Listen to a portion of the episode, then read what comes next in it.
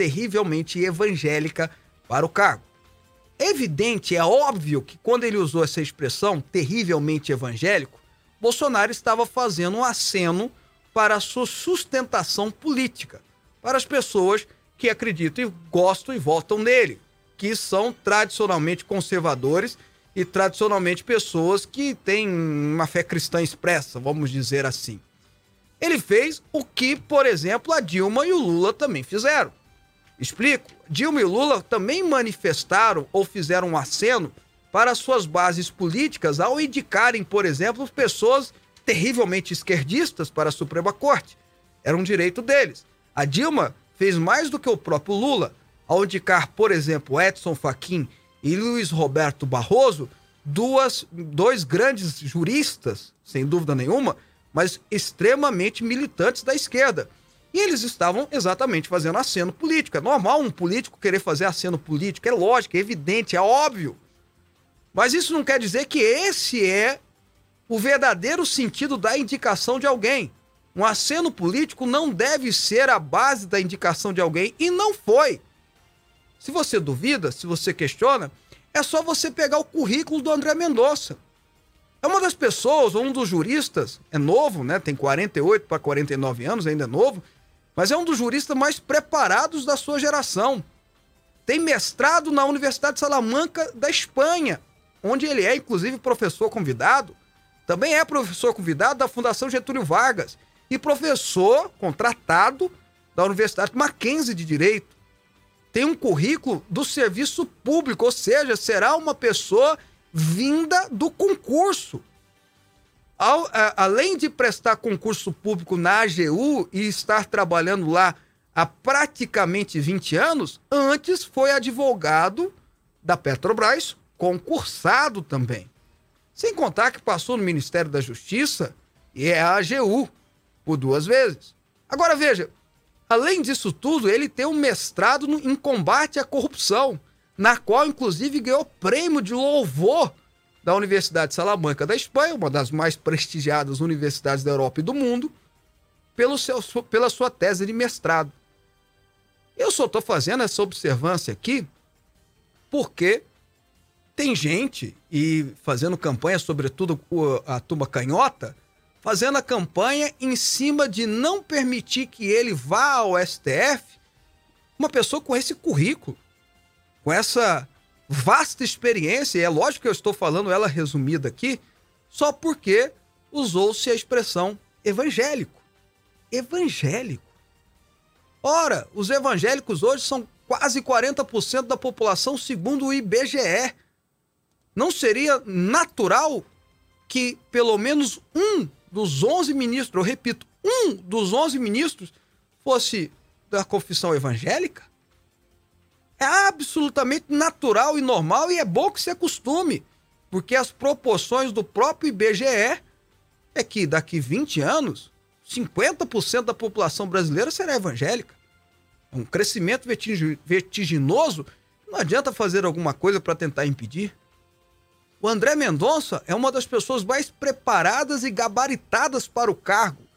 E você, que é de direita, que escuta conversinha de internet, saiba que não é o fato dele ser uma pessoa da AGU e assim ter sido, entre aspas, assessor, porque ele tinha um cargo, é, não era comissionado, é um cargo concursado lá naquele cargo. Quando o, o Dias Toffoli foi à AGU, foi advogado-geral da União, e aí fala, não, ele tem vinculação com o Dias Toffoli. Não, isso não tem nada a ver. Não só o Dias Toffoli foi à AGU, como o Gilmar Mendes também foi e ambos estão na Suprema Corte. E diga-se de passagem, chegaram lá, sobretudo Dias Toffoli, com menos currículo e formação acadêmica que o próprio André Mendonça. Será que isso não é um preconceito? Será que isso não é um, uma ação midiática contra mais uma vez uma pessoa que se diz evangélico, como sempre acontece no, no país, sobretudo por parte de uma, uma mídia que gosta muito de ter valores que vão de confronto àquele que os cristãos geralmente defendem e acreditam. É nojento a gente saber que ainda existe esse tipo de preconceito, mas existe. E mesmo sabendo que existe esse tipo de preconceito, a indicação de André Mendonça não é uma indicação religiosa, é uma indicação técnica que encaixa perfeitamente no que o artigo da Constituição fala de notável conhecimento jurídico. Agora, o fato dele também ser formado em teologia e ter sido ter sido pastor auxiliar de uma igreja presbiteriana, na minha concepção, só vai melhorar a visão de mundo que o STF precisa ter. Poxa vida, lá tem discípulos do João de Deus, lá tem judeu, lá tem católico não praticante, tem até ateu. Por que, que não pode ter um evangélico também para somar-se à mistura de visão de mundo que ali tem? Até porque um entre onze não faz muita diferença numérica. Mas sem dúvida nenhuma vai fazer uma diferença na retórica, pelo menos. E quem sabe ajudar nas palavras de um outro ministro da Suprema Corte, Barroso, a iluminar o Brasil de uma forma melhor. São 11 horas e 13 minutos. Programa Fábio Souza com você. Aqui a nossa polêmica é organizada. E aí a gente quer saber a opinião da turma, né, ô Robson? Vamos lá, pessoal. Dá opinião aí pra gente, né? O que, que o pessoal acha da indicação do então advogado-geral, né? Pra a vaga da Suprema Corte do Brasil. Olha, Fábio, eu tô vendo muito essa questão de rede social, né? Até comentando sobre isso, pessoal falando muito sobre essa questão do lado dele ser evangélico, né? Estado é laico. É, pô, Estado é laico. Pô. Gente, pelo amor de Deus, é tanta narrativa sem pé nem cabeça, sem fundamento, que se criam por aí que é, é difícil. Não, dá para engolir esse tipo de coisa. O currículo Let's desse cara é incrível. É, né? E é lógico, ô, ô, Robson, vamos, não vamos passar pano, não. É lógico que o presidente, ao falar terrivelmente evangélico, tá fazendo aceno a, a, a, a, a turma dele, tá fazendo aceno ao eleitor dele. Não é isso que uh, o PT fez tantos anos? Fez aceno a quem acreditava, quem votava, e botou lá. O Edson Fachin tá lá, o Barroso tá lá, o Lavandowski está lá, o próprio Dias Toffoli, que era advogado do PT, está lá, né? E como é prerrogativa do presidente indicar e é prerrogativa do Senado chancelar ou não, passado por esses critérios, a pessoa se tornou ministro do STF. Mas, né? Historicamente, a gente nunca teve nenhum que foi rejeitado pelo Senado, né? Teve um que era médico. Ah, mas também. Mas por isso. É. Aí também exagerou é, também, né? Também não dá, né?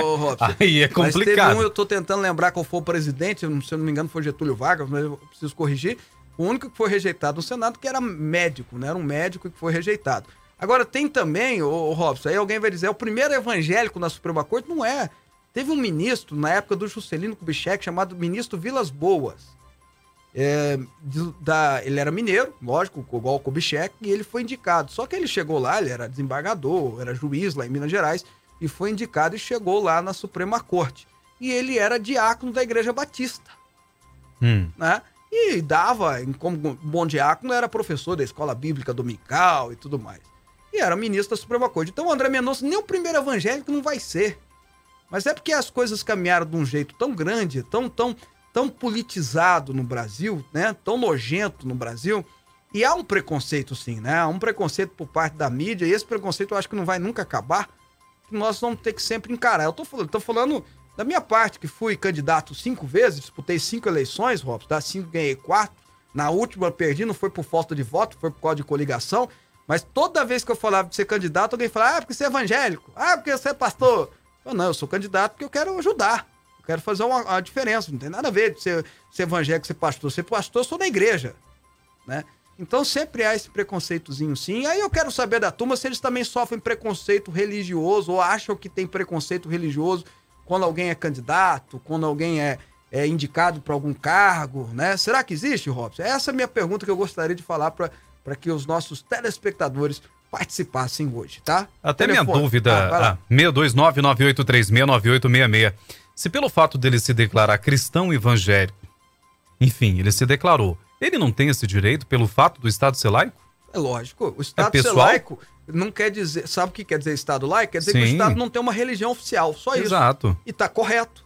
Aqui o, o Brasil tem que ser um estado aberto para evangélico, para católico, para espírita, para budista, para sei lá o que aí que tem e outras eh, religiões. Tem que ser aberto para todos, inclusive para quem não quer ter religião, inclusive para quem quer ser ateu, não é? Quem quer ser à toa também. Tem que estar aberto para todo mundo. O Brasil é para isso. Brasil, por isso que é Estado laico. Quer dizer que não tem uma esta, não tem uma, o Estado não tem uma religião oficial, como por exemplo tem no Irã. O Irã tem uma religião oficial. Tem que ser muçulmano lá. É uma religião oficial, religião estatal. No Brasil não existe isso. O Estado é para todos. É por isso que é Estado laico. Não é igual uma, uma- uma jornalista, uma jornalista da Folha de São Paulo, muito conhecida, fazendo protesto na internet. Não sei se você viu isso, Robson. Porque o povo tava falando demais na CPI, Jesus, Jesus. Falando que Jesus tem misericórdia, aquelas coisas. Ela, para de falar de Jesus, o Estado é laico. Não, o Estado é laico não quer dizer que a gente tem que parar de falar de Jesus. Pelo contrário, eu já entrei nela, assim, já falei Jesus, Jesus, Jesus, Jesus. Não quer dizer nada. O que quer dizer, o Estado laico quer dizer que não há uma religião a ser imposta aos seus. É, é, é, aos seus às suas pessoas, aos seus moradores, a- a- aos seus cidadãos. É isso que quer dizer o Estado laico. Né? E essa é a essência. O Estado é laico, mas as pessoas não são. Muito bem, vamos lá, gente, trazendo mais informações. E olha, Fábio, o presidente Jair Bolsonaro afirmou na manhã desta terça-feira que agendará para a semana que vem uma apresentação na qual demonstrará que as urnas eletrônicas não são seguras. Segundo o chefe do Executivo Federal, as eleições de 2014 foram fraudadas e provará em evento no Palácio do Planalto que o então candidato naquela época, Aécio Neves, ganhou as eleições de 2014, no qual disputava com a presidente e ex-presidente Dilma Rousseff. Um hacker do bem, abro aspas, mostrou que eu vou provar que o pleito de 2014 foi fraudado, disse Bolsonaro. O presidente usou ainda de analogias dizendo que se ao jogar uma moeda para cima 241 vezes é impossível que ela caia somente de um lado toda vez. Depois da apresentação, Bolsonaro informou que vai encaminhar suas conclusões à corregedoria do TSE. Porém, segundo ele, independentemente da análise do tribunal, o que vale é a opinião pública, que não vai aceitar as eleições sem ser auditada e ter contagem pública.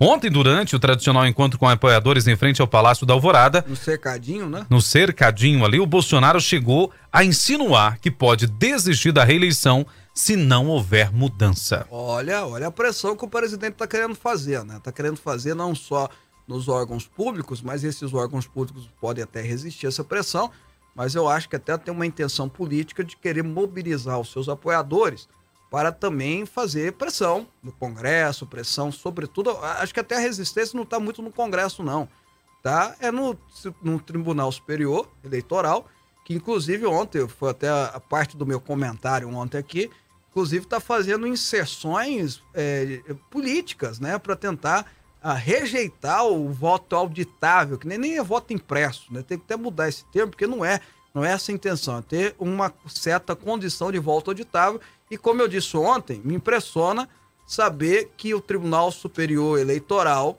é, que, que faz, tenta e sempre tenta impor essa narrativa que não há erros e que não há fraudes no processo eleitoral e enquanto não há provas para isso, ninguém pode dizer o contrário.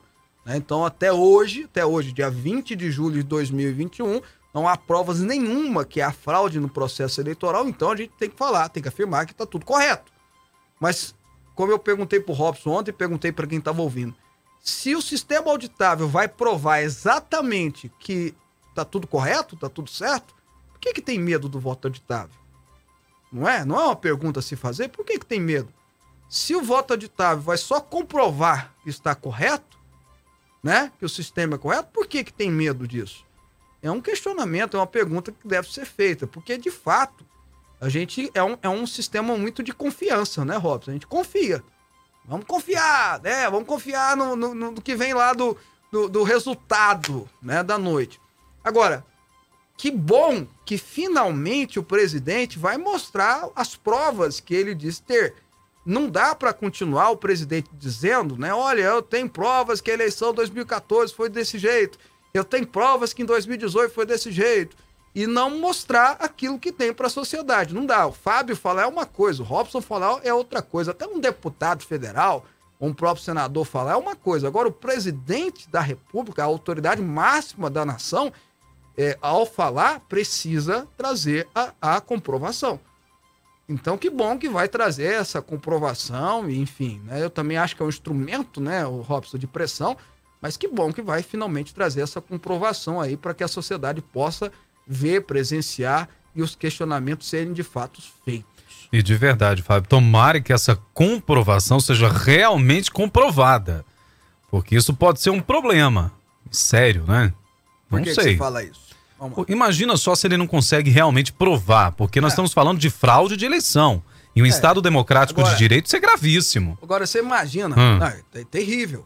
É, Para a democracia é terrível. A gente saber que, que o Brasil escolheu uma pessoa e essa pessoa foi fraudada, né? Não é porque não é foi a pessoa que foi fraudada, foi o, o Brasil inteiro foi fraudado, né? né? Uh, é, agora, imagina se o Aécio entra na justiça. Vamos supor que seja a prova e o Aécio entra na justiça. Que, ba que barbúdia que vai ser, é. que bagunça que vai ser. É, não, não é simples, não. Realmente o Robson tem razão nesse sentido. Não é simples, não, que está sendo uh, acreditado. Aí vem a pergunta, Robson. Não seria bacana termos um sistema que possa comprovar quem ganhou ou não de verdade, que não haja questionamento? Não pois seria é. é bacana para o próprio Tribunal Superior Eleitoral que desse condições para que se comprovasse os resultados, ô Robson? Não seria interessante, não seria mais seguro? Veja a eleição do Peru, ontem que foi declarar o, o, o novo presidente, que é até da esquerda, eu esqueci o nome dele, ontem que foi declarar o nome do novo presidente do Peru, sabe por quê? Porque hum. teve a, o resultado, depois teve a audição e ontem saiu o resultado. Aí não tem mais. A, a, a Fujimori lá, a Keiko Fujimori vai recorrer. Mas mesmo, Pedro Castilho. Pedro Castilho, né? Mas mesmo assim não é mais seguro. Aí agora a gente pode afirmar, não, Pedro Castilho foi eleito. Todos os sistemas foram passados. Eu e o Robson não gostamos, a, gente, a Keiko também, pelo amor de Deus, filha do Fujimori, né? Pelo é. amor de Deus. Mas, é, coitado do Peru. O Peru que tá em maus lençóis, né? Pois é. Mas eu não gosto de quando uma pessoa igual que defende o que o Castilho defende ganha a eleição. Mas foi o que a sociedade do Peru escolheu e a gente tem que respeitar. É democrático. Se for democrático, tem que respeitar. Então não seria melhor termos esse sistema de apuração, de controle, de que mostrasse para a sociedade quem de fato ganhou a eleição, para que não pairasse nenhum questionamento? E se o Bolsonaro ganha a eleição ano que vem, o Lula se acha fraudado? E quer questionar. E quer questionar. Não tem instrumento de questionamento. É. E aí, quem votou no Lula, como é que ele vai ter comprovação que o voto dele foi respeitado, que a maioria foi respeitada? Então fica sempre essa interrogação que eu repito, o próprio Tribunal Superior Eleitoral deveria ter interesse, deveria ter interesse em dar essa condição de transparência para a sociedade brasileira, porque aí não pairariam sobre eles questionamentos. E olha só, vamos falar do caso Covaxin. Pois é, o servidor do Ministério da Saúde, Luiz Ricardo Miranda, irmão do deputado Luiz Miranda, né, o youtuber que virou deputado aqui, disse à Polícia Federal em depoimento que não guardou o backup com as conversas, que mostram que ele foi Vou pressionado, tá? Pois é, hum, as conversas que mostrariam que ele seria pressionado por superiores pela compra da vacina indiana Covaxin. Luiz Ricardo afirmou que trocou os de celular, que não salvou os arquivos originais do antigo aparelho. Hum. Ele diz que fez os prints das mensagens e que encaminhou todo o material ao irmão. Ah. Esses prints também não foram entregues por ele à Polícia Federal. A informação surpreendeu os investigadores, né? Inclusive o Fábio será, também, né? né? Por que será, né? que consideraram estranha a mudança de aparelho no meio ao caso, né? Pois é com agravante de que os arquivos originais considerados provas importantes não terem sido guardados pelo servidor. Ô Robson, aí, aí, como diz, me ajuda a ajudar, né? Me hum. ajuda aí, né? Me ajuda aí, Você né? também achou estranho, não foi só ô, PF, ô, não, né? Robson, né? pelo amor de Deus. Pera aí, eles fazem toda aquela... Balbúrdia? A, a balbúrdia, ótimo. Eu ia falar outro tema, mas tudo bem, mas esse é mais elegante. Lá na CPI, é, dá uma entrevista, né, na Folha de São Paulo. É, chama a imprensa Chama a imprensa, faz aquele escarcel todo, dizendo que tem provas robustas, de tentativa, bom que a gente repita, né? Tentativa de corrupção, mas tem, né? Existe isso, né? Às vezes a pessoa tem intenção de fazer uma coisa errada, né, Robson? Então tem uma intenção de fazer uma coisa errada, robusta. Aí tá bom, a Polícia Federal pega o celular, cadê as provas? Não, eu troquei de aparelho. E não Hã? salvei os arquivos. Não salvei, não fiz backup. Mas como, é, como assim? Provas de que algo errado estava acontecendo e que você fez a acusação, você foi ao jornal falar, você disse tudo aquilo na CPI. Ô, ô Robson, os senadores da CPI, é, é, é, se eles não querem, é difícil isso, mas se eles não querem passar para a sociedade que a intenção da CPI é o que é, que é só enfraquecer o governo federal, é a única intenção, eles tinham que chamar esse cara de novo lá na CPI e falar: agora tu vai ter que provar. Né? Se você é um senador e passou por uma, pela vergonha, eu, bom, não vai ser a primeira pessoa que foi enganada, né? Por, por essa, por, né? Não vai ser a primeira pessoa. Né? Mas, ó, poxa, vem cá, igual, qual que é o nome que a gente deu pro Domiguete ontem? Domigué, né? Domigué. Igual o Domigué, se vocês forem enganados, chama os caras lá fora. Agora não, agora vocês vão. Vocês vão Será que o às vezes ia decretar mandar prender ele, mas, né? Mas, por, mas, ô, Robson. Por mentir amor, na CPI? Pelo amor de Deus, né, cara? Não é? Se, ele, se eu chego. Pra, olha, Robson, é, se eu chego e falo que o, eu tenho provas contra o Robson, o Robson cometeu um crime. Cadê? Mostra. Aí, aí eu vou lá na polícia. A polícia, eu chamo a polícia. A polícia, cadê as provas? Não, eu tenho. Cadê? Não, eu, não, eu gravei no celular. Então me dá o celular, mostra as provas. Não, eu não fiz backup, eu troquei de celular. Peraí, você trocou no meio que você tava acusando ele? É, eu troquei. O Robson vai me processar. É, você razão. vai ter que provar. Não, não é? Vai, e, inclusive, eu posso responder criminalmente por ter feito uma, uma, uma, uma, uma acusação criminosa falsa. Está no nosso Código Penal isso. Aí o cara faz toda aquela barbúdia em cima do, da presidência, do Ministério da Saúde. Foi mais em cima do Ministério da Saúde, né? Quem jogou para a presidência foi o próprio, próprio CPI. Então, o Ministério da Saúde mas mesmo assim, agora tem que provar. É muito, é muito, é muito estranho. E se for, de fato, não trazido as informações, não trazido as provas que dizem que tem, Robson, é cafajeste. É muita cafajeste. Não, e lembrar que celular, geralmente, pelo menos o meu assim, tudo que é feito é no celular salva na nuvem automático. Não tem uma nuvem, um é. negócio assim? A nuvem tá, como diria a ex-presidente Dilma, né? A nuvem, né? Ninguém vê, mas a nuvem tá em algum lugar. É, olha só, salvo. o pessoal tá mandando aqui para mim algumas coisas que estão rolando na rede social sobre cristianismo, sobre evangélico, né? Até não pode brincar contra outras religiões, mas pode brincar contra a evangélica. Letícia Afonso aqui de Goiânia que mandou, tá? Ah, ó, outra Afonso aqui, o Paulo Afonso agora. Bom, Fábio, Robson, eu queria entender sobre esse ministro do STF, não é o presidente que escolhe o seu, seu ministério? Ah, como tem esse tipo de pessoas lá, não vou falar o que ele escreveu, contra o bem para o Brasil, contra o próprio presidente. Uh, o ministro do STF, na verdade, ele é um, um, é um, é um outro poder. O presidente indica e tem que ter a chancela do Senado. O Senado pode rejeitar ou não o nome do, do que, o, que o presidente indicou. E ele tem um cargo que, ao ser nomeado, ele não pode ser destituído, tá? Ao ser nomeado, ele não pode ser destituído ele fica lá até os seus 75 anos ou, ao completar 10 anos de STF, ele pode aposentar. Ele sai como aposentado. É, uma, é, uma, é a máxima autoridade que tem no país, é o ministro da Suprema Corte. Então não é o presidente, o ministro da Suprema Corte, não é que ele indica todos os ministros e tal, não. É que ele é um. Quando vaga uma, uma vaga, é um outro poder, o poder judiciário. Quando vaga um, um, uma posição dos 11 ministros, o presidente que está na cadeira indica e o Senado, com a participação do Legislativo, no caso o Senado, que comprova.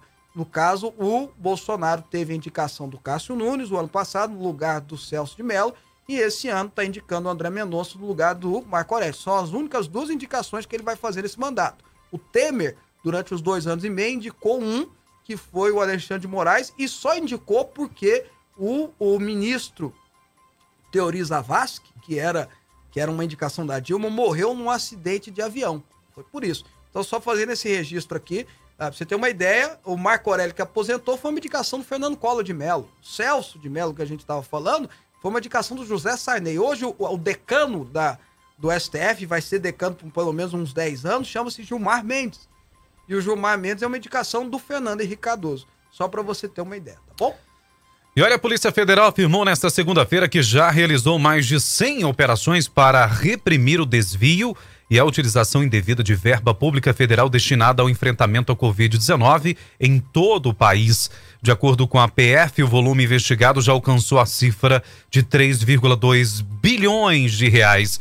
Os estados aí com valores mais expressivos sob investigação é o estado do Pará, com 1,4 bilhões. Rio de Janeiro, 850 milhões. O Pará? O Pará. Do Eldin? Do Eldin lá, Ah, o filho do Jader, que tá na. CPI. Ah, o Jader, É. né? Que é membro da CPI. O Ok. papai. O papai, ok. Pois é, Pernambuco 198 milhões, São Hum. Paulo 118 milhões, Minas 100 milhões, Rondônia 92 milhões, Piauí 82 milhões. Desde a deflagração da primeira operação para apurar os desvios, a Alquimia na Paraíba em abril no ano passado, outras 102 operações, Fábio, foram realizadas até o dia 13 de julho. Então, quanto foi o desvio, Robson? Ao Total? todo, 3,2 bilhões de reais. E esse não é um assunto importante para se levar à CPI. Pois é, a gente quer saber esse aqui, CPI, ó. É, qu- quanto qual é o valor, por favor, Robson? 3,2 bilhões Então, de reais. 3,2 bilhões de reais é desviado, segundo a Polícia Federal, Da ok? saúde. da saúde em meio à pandemia, dinheiro destinado ao combate à pandemia, à, à pandemia não é isso? E, e isso não é assunto para CPI do Covid. Não, não. dinheiro não. da União, porque se a Polícia Federal está investigando, é dinheiro da União, dinheiro né, do cofre federal. Se fosse do cofre estadual, e muito provavelmente o Ministério Público desses estados também estão fazendo as suas investigações, que coisa, hein, cara? Pois é, né? Estranho isso. Ah, eu quero saber por que, que a CPI não investiga, o que o Robson fala, o que eu falo. Eu quero saber do dinheiro, onde que esse dinheiro está sendo gasto e por que, que houve desvios. E se quem desviou, por que, que não está né, pagando? O que está acontecendo no- na Amazônia, o que aconteceu, né? Porque agora até melhorou no governo do Wilson Lima lá, é um absurdo, Robson. É um absurdo, assim, um disparate. O, o, o próprio Aldinho aí é um disparate, meu amigo.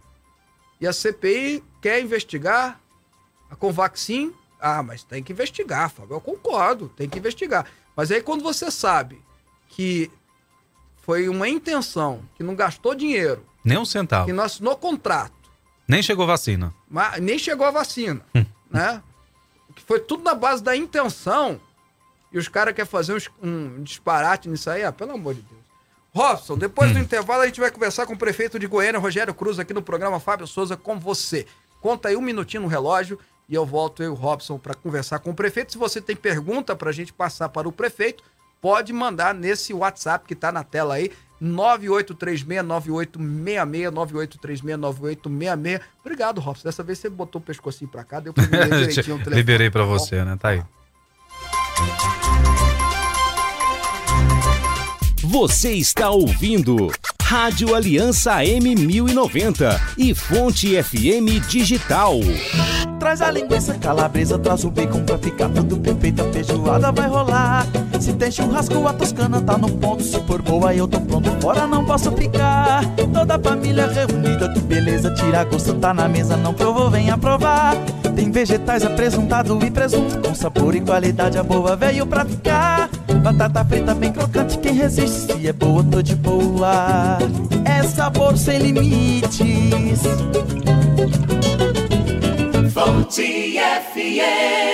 Venha fazer uma viagem ao centro da Bíblia com Didascalia, mais uma obra do bispo Fábio Souza. Para você que ama a palavra de Deus e busca sabedoria, o livro traz cerca de 200 estudos com a linguagem de fácil compreensão, que vão te levar a uma verdadeira viagem ao centro da Bíblia. Didascalia, mais uma obra do bispo Fábio Souza. Lançamento Editora Vida. Informações 62 3541 7800. Rádio Aliança M1090 e Fonte FM Digital.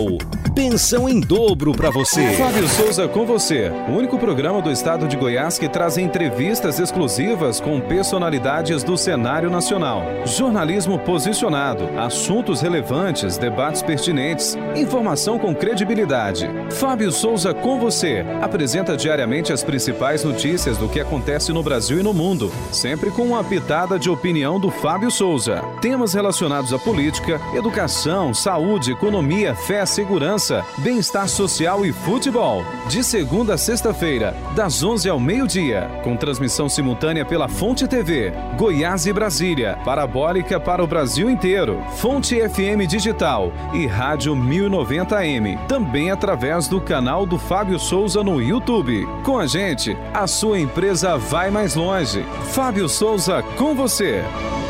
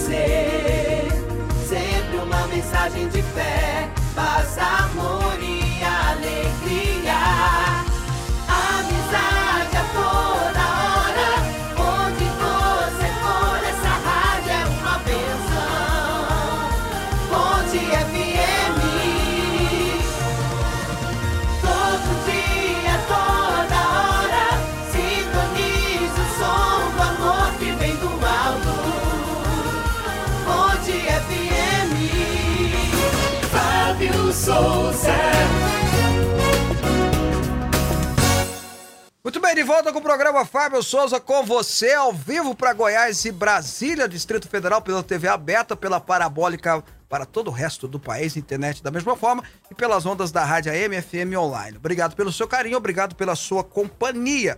A partir de agora a gente conversa o programa Fábio Souza com você, com o prefeito de Goiânia, Rogério Cruz. Prefeito, bom dia, é um prazer recebê-lo. Bom dia, meu amigo Fábio Souza e Robson e todos que nos acompanham nesse momento na Rede Fonte. Prefeito, eu já começo perguntando para o senhor como é que está as tratativas, o combate à pandemia na nossa cidade, na nossa capital. Bom, Fábio, todos nós sabemos que essa questão da pandemia é algo que temos lutado muito, não só na nossa cidade, não só no nosso país, mas em todo o mundo. É algo que tem afetado a vida de muitas famílias.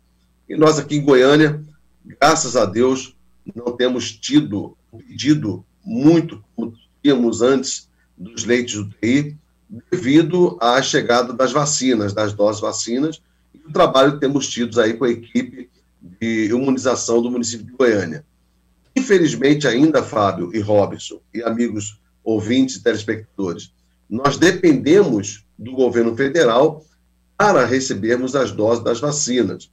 Mas quando as doses chegam aqui em Goiânia, no caso em Goiás, a, o percentual da Goiânia chega em nossas mãos, imediatamente ao serem catalogadas, né, porque não é só receber e já entregar, são recebidas, são catalogadas, o lote, tudo direitinho, depois nós passarmos para o plano de imunização. E assim temos feito. Temos tido sucesso nos nossos planos de imunização na cidade de Goiânia, já vacinamos mais de 51% da primeira dose e mais de 21% da segunda dose. Inclusive, o Fábio, é importante lembrarmos às pessoas que a importância da segunda dose é muito grande. É muito grande que as pessoas se importem com a segunda dose. Muitas pessoas tomaram a primeira dose, não estão retornando nas datas marcadas para a segunda dose. É importante lembrarmos que muitas dessas marcas de vacinas, ou todas elas, a sua primeira dose, com exceção da Janssen, ela tem apenas a dose única, mas as demais, elas têm duas doses. Então, as pessoas recebem a primeira dose e é marcada a segunda dose. E muitos, infelizmente, não têm comparecido para receber a segunda dose. Nós estamos clamando as pessoas para comparecerem nas datas marcadas, para receberem a segunda dose. Aquelas que já têm a data marcada, que não compareceram, já passou a sua data, pode comparecer no local para você receber a segunda dose. E assim, Fábio, Robson, estamos aí vencendo com as doses vacina, vencendo a Covid a cada dia mais. O nosso número de internamento, internação hoje temos diminuído bastante, apesar de que muitas pessoas pensam que não, porque o percentual ele estabiliza, mas porque nós temos leitos que estão bloqueados, mas leitos que estão à nossa disposição estão bloqueados, porque se precisar a um outro sistema de saúde, ou para a, a, o próprio hospital, a instituição, eles podem usar. Mas se nós necessitarmos, também está à nossa disposição. Então, esses leitos, quando são bloqueados, eles não ficam na contagem de relatório da Prefeitura de Goiânia. Então, é importante lembrar isso. Então, hoje nós temos aí a, a ocupação de leitos, estamos a, a média de 72% de ocupação de leite de UTI e de enfermaria também de 70%. O prefeito, há uma preocupação com essa variante nova, Delta, nós já temos casos confirmados em Goiânia, é, bom, enfim, há essa preocupação por parte da prefeitura? Sim, há uma grande preocupação, inclusive essa, essa variante Delta, ela já foi, já inclusive, uma, um debate muito extenso no Rio de Janeiro, né, que ela está lá no Rio de Janeiro, a preocupação de se estender por todo o nosso país. Mas o que nós pedimos para que seja, é, é, é, para que sejamos, é, ou para que possamos nos defender dessa variante, continuarmos com toda a segurança, usando máscara, sempre lavando as mãos, usando álcool em gel e evitando, no caso, é claro, as aglomerações. Nós é, tivemos até algumas restrições abertas, mas no caso essa semana passada, com respeito a restaurantes, bares, mas isso não significa que a pandemia já acabou. Nós estamos conseguindo, com, é, com a, as doses de vacinas vem chegando para o nosso município, estamos conseguindo controlar mais adequadamente. Porém, quando se trata dessa, dessa no caso da, da, da, da Delta, é, é, fica complicado, porque é algo que vem chegando aos poucos, como foi a variante que chegou em São Paulo também, e está controlada, mas nós precisamos controlar aqui com os nossos cuidados de vigilância sanitária. Bom, antes de eu passar para o Robson, Robson, é só porque ainda é no tema, uh, o Luciano, Luciano, imagino que seja de Goiânia, que tomou a segunda dose de vacina na terça, segundo ele foi uma dificuldade tremenda, aí ele faz essa pergunta aqui, os canais de informação da prefeitura não estão funcionando adequadamente.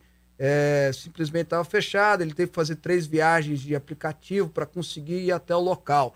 Uh, o senhor está ciente disso, prefeito? Alguma coisa está sendo feita? Sim, o nosso aplicativo de, da Prefeitura 24 Horas teve um problema, sim, teve dificuldades.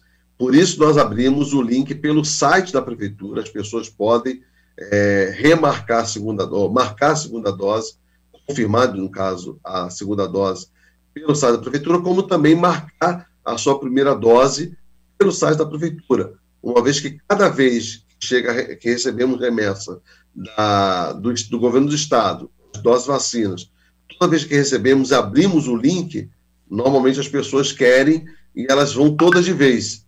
É importante que as pessoas já vá para o site da prefeitura, faça lá a, a, a sua inscrição e já faça também a sua, a sua inscrição para a sua dose de vacina. Assim que chegar a vacina, você também. Então, é, já fica sabendo quando será e o local que você poderá escolher para tomar a sua primeira dose. Então, você tem o aplicativo 24 horas, da Prefeitura 24 horas, mas também tem o site da Prefeitura Municipal, porque é, quando as pessoas recebem a informação que chegaram as doses, todas vão para o aplicativo.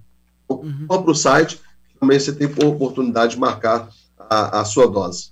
Tá, eu já vou passar para você, Robson. Calma aí. É porque só fazer um, um, um, elogio aqui do que o Marcelo, que é Gari, né, sempre participa com a gente, eu brinco que é o do Chapéu Panamenho, ele está agradecendo o prefeito por ter vacinado todos os garis de Goiânia. O Marcelo tem uh, orgulho, segundo aqui, abrindo aspas, orgulho de fazer parte dessa categoria. Só fazendo o registro. Vai lá, Robson.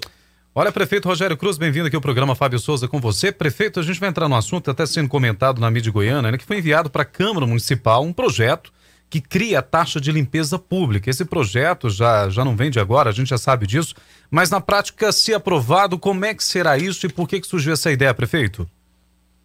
Olha, a ideia não surgiu da Prefeitura de Goiânia, é importante lembrar isso. A ideia não veio do prefeito de Goiânia, a ideia não veio dos vereadores, a ideia não é desejo de cobrar taxa, imposto de ninguém. A questão é que nós estamos cumprindo uma lei federal, estamos obedecendo uma lei federal, é previsto no marco legal do saneamento básico do Brasil, foi aprovado. E se nós não cumprimos essa lei, nós somos, é, vou dizer bem aberto, nós seremos presos ou teremos é, problemas com o nosso CPF. Então, nós estamos cumprindo, obedecendo uma lei federal. Agora, é claro, é, não é como jornal, alguns jornais destacaram hoje o valor taxa de 200 e tal. Isso aí, o jornal que fez isso, fez com muita irresponsabilidade, porque ninguém citou valor ainda.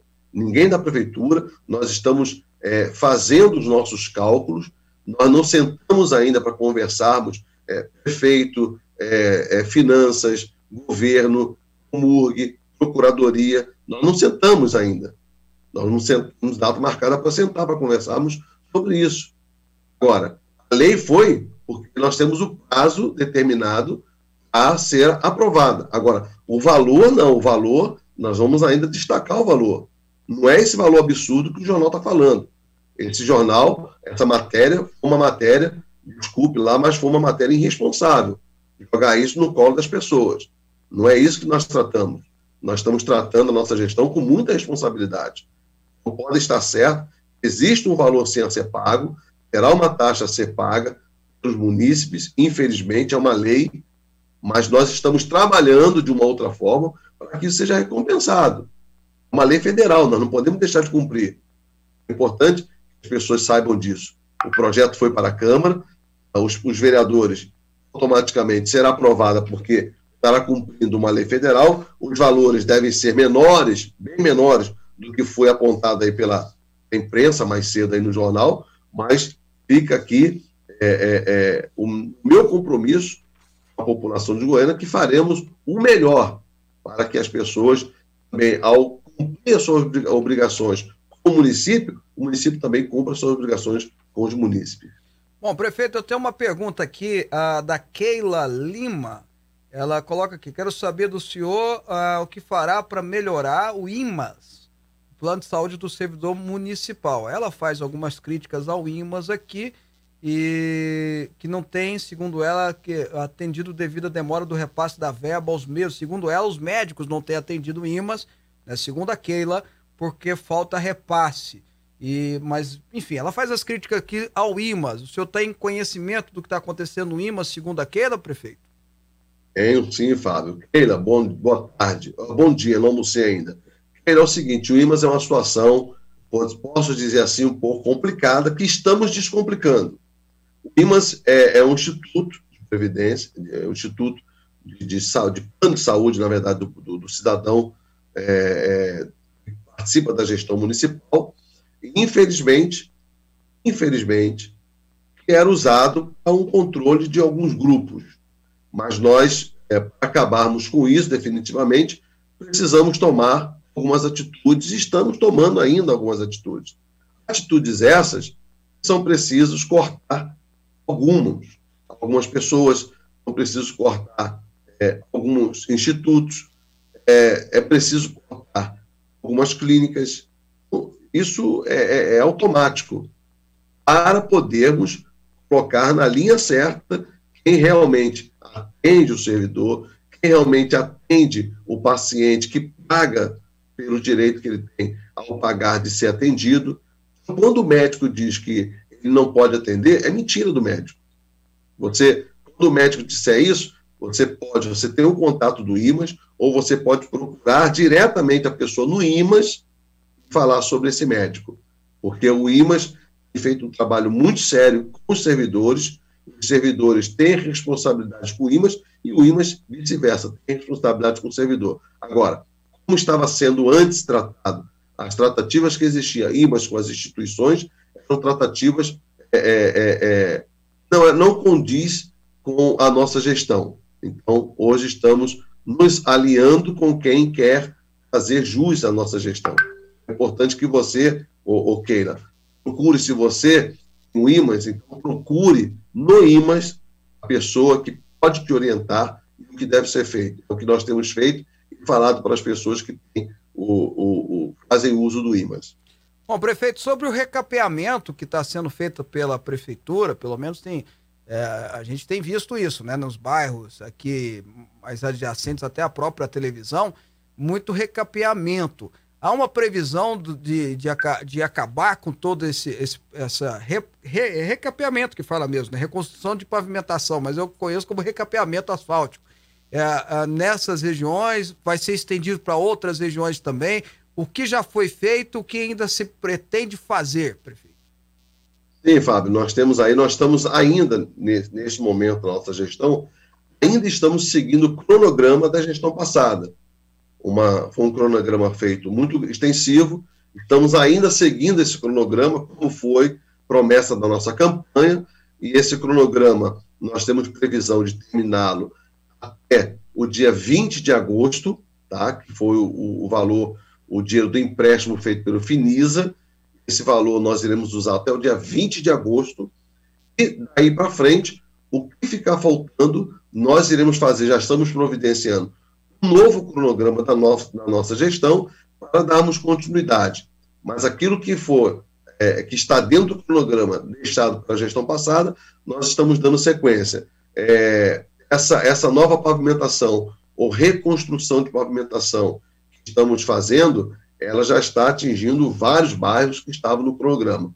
Então, a CEINFRA tem feito um trabalho muito bacana e também as empresas que foram contratadas, que ganharam as suas licitações, também estão acompanhando aí, de vento em popa, esse trabalho. Pra, é, alguns são novos asfaltos, né, e outros são recapeamentos, como você já colocou aí. Prefeito, ainda falando sobre mobilidade urbana, acompanho, lógico, o prefeito nas redes sociais e vi que o senhor visitou algumas obras em Goiânia, como viadutos e tudo mais. Há uma previsão para a conclusão dessas obras, prefeito? Olha, o, Robson, nós temos, temos grandes obras a serem entregues neste ano, neste ano ainda. Grandes obras que iniciaram em outras gestões, outras na gestão passada. Nós vamos entregar. Temos o viaduto da Perimetral, temos o terminal Isidória, temos o complexo Camel Cecílio, o viaduto Lauro Belchior, o, o da, da, da Enel, e temos a continuidade da pavimentação de ruas e avenidas, como citamos agora. Então, essas obras, todas serão ainda esse ano destacadas, é, outras que estarão sendo iniciadas, a execução dela, esse ano ainda.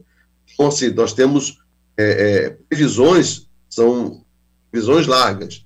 Então, nós temos aí até dezembro, mas a partir, por agora, semana que vem, nós temos, por exemplo, uma grande obra que iniciou, a Avenida Engre, lá no, na direção do Parque Ateneu. Ela iniciou no conjunto Fabiana, vai até o Parque Ateneu, ela foi duplicada, uma avenida que ficou muito bonita. Nós estamos concluindo agora a parte de jardinagem, a Comurg que está fazendo, e acredito que a próxima semana já estaremos inaugurando esta avenida, que ficou muito bonita. Né?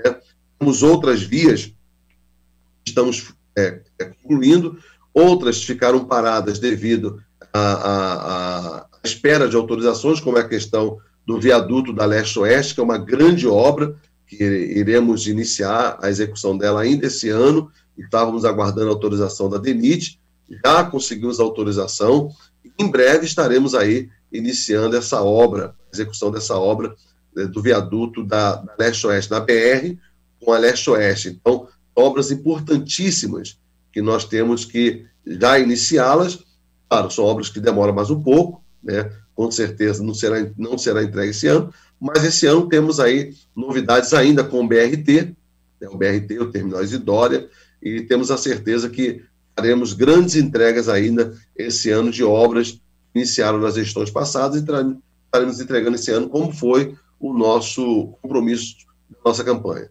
Prefeito, e o hospital municipal, que era um compromisso também, uma, uma promessa do, do prefeito, do candidato Marguito Vilela, que o senhor herdou também como candidato a vice, é, que era, inclusive, ele falava de fazer igual o Hospital Municipal de, de Aparecida, que, que é uma realidade hoje.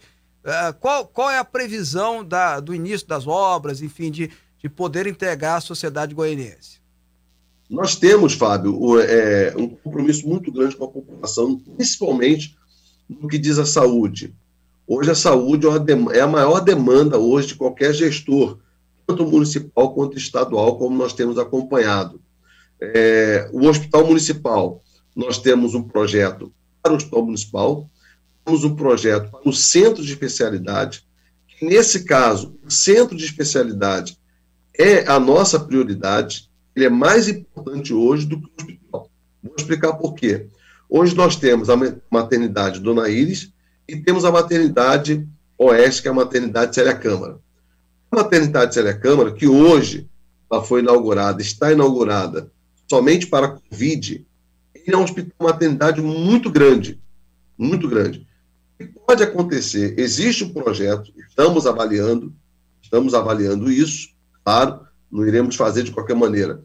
Pode-se acontecer usarmos o próprio Célia Câmara, como ele é muito grande, e dividirmos fazendo dele o nosso hospital municipal da maternidade, como temos duas alas desse hospital maternidade e atacarmos como prioridade o centro de especialidades.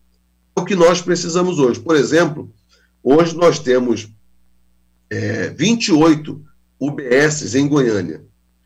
Todas as 28 UBSs são alugadas.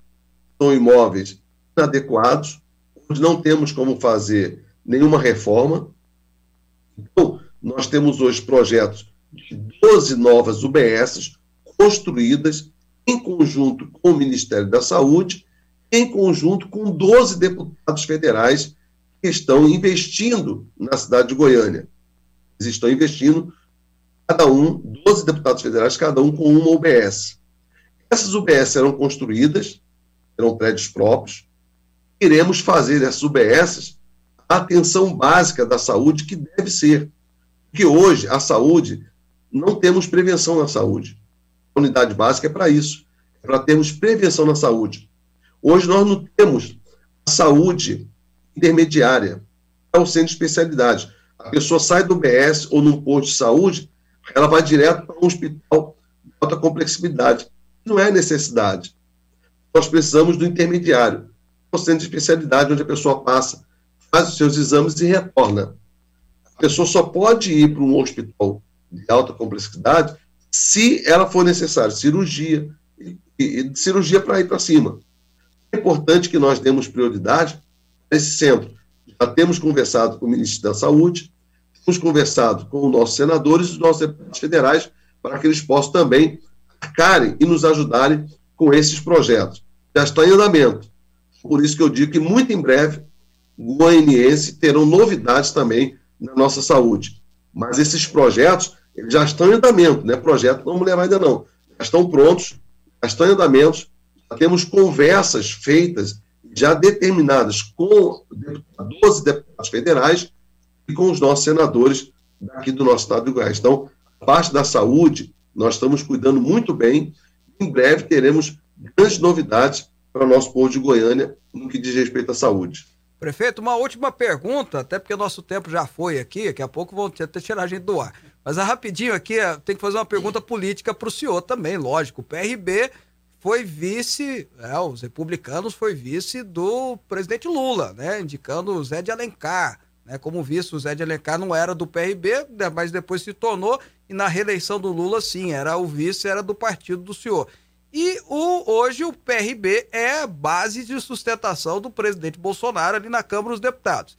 E aí, como é que vai ficar o partido ano que vem, já que a disputa vai ser entre Lula e Bolsonaro? O senhor hoje é prefeito é, de uma capital importante na qual o partido deve ouvi-lo, né? Qual, qual que é a previsão que o senhor faz?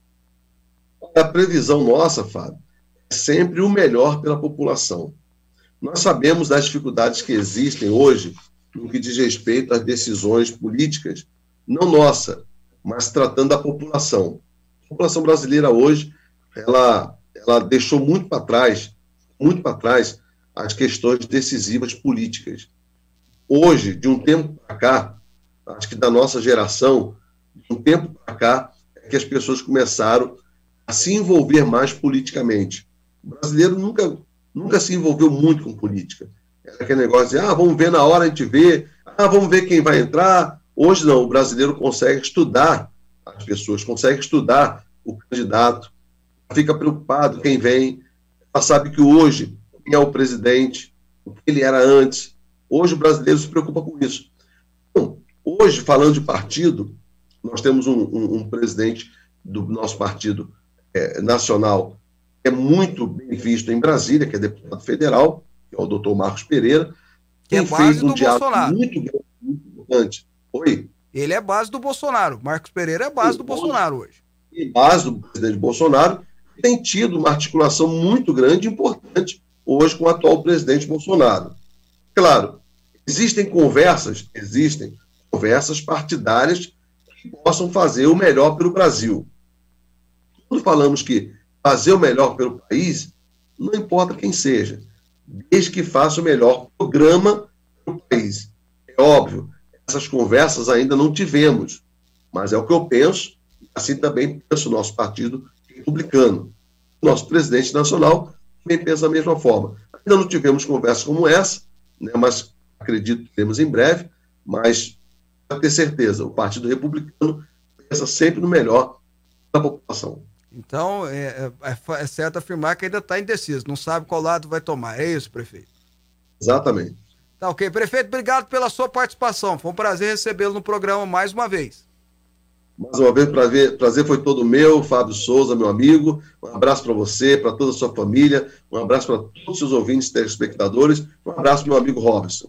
Tá ok. Tá aí. Conversamos com o prefeito Rogério Cruz, que inclusive, Robson, é também radialista, como vossa MC. É, verdade, Tá verdade, sim. registrado aqui o Rogério Cruz participando com a gente, prefeito de Goiânia, que hum, não quis falar em nome do partido. Na verdade, foi isso, né? Não quis falar em nome do partido, mas o ano que vem é o ano que vem. Vamos deixar pro ano que vem então e a gente tem que ir embora, né, Robson? Hoje tem Goiás e Botafogo, só registrando, tá bom? Clássico desse, da Champions League da Série B, que é. Tá Vai sendo dar, ó, de verde hoje. Goiás e Botafogo hoje, vamos ver. Você tem que torcer pelo Goiás por Lógico. dois motivos, inclusive porque o Botafogo é inimigo do Ah, Flamengo. lógico, eu vou torcer pra Ah. Botafogo, mas nem. Ok. Um abraço pra você, Robson. Até amanhã. Até amanhã às 11 tem mais programa Fábio Souza com você, gente. Tchau. E eu vou ficando por aqui. Obrigado pelo seu carinho, obrigado pela sua audiência. Que Deus abençoe você. Juízo. Tchau.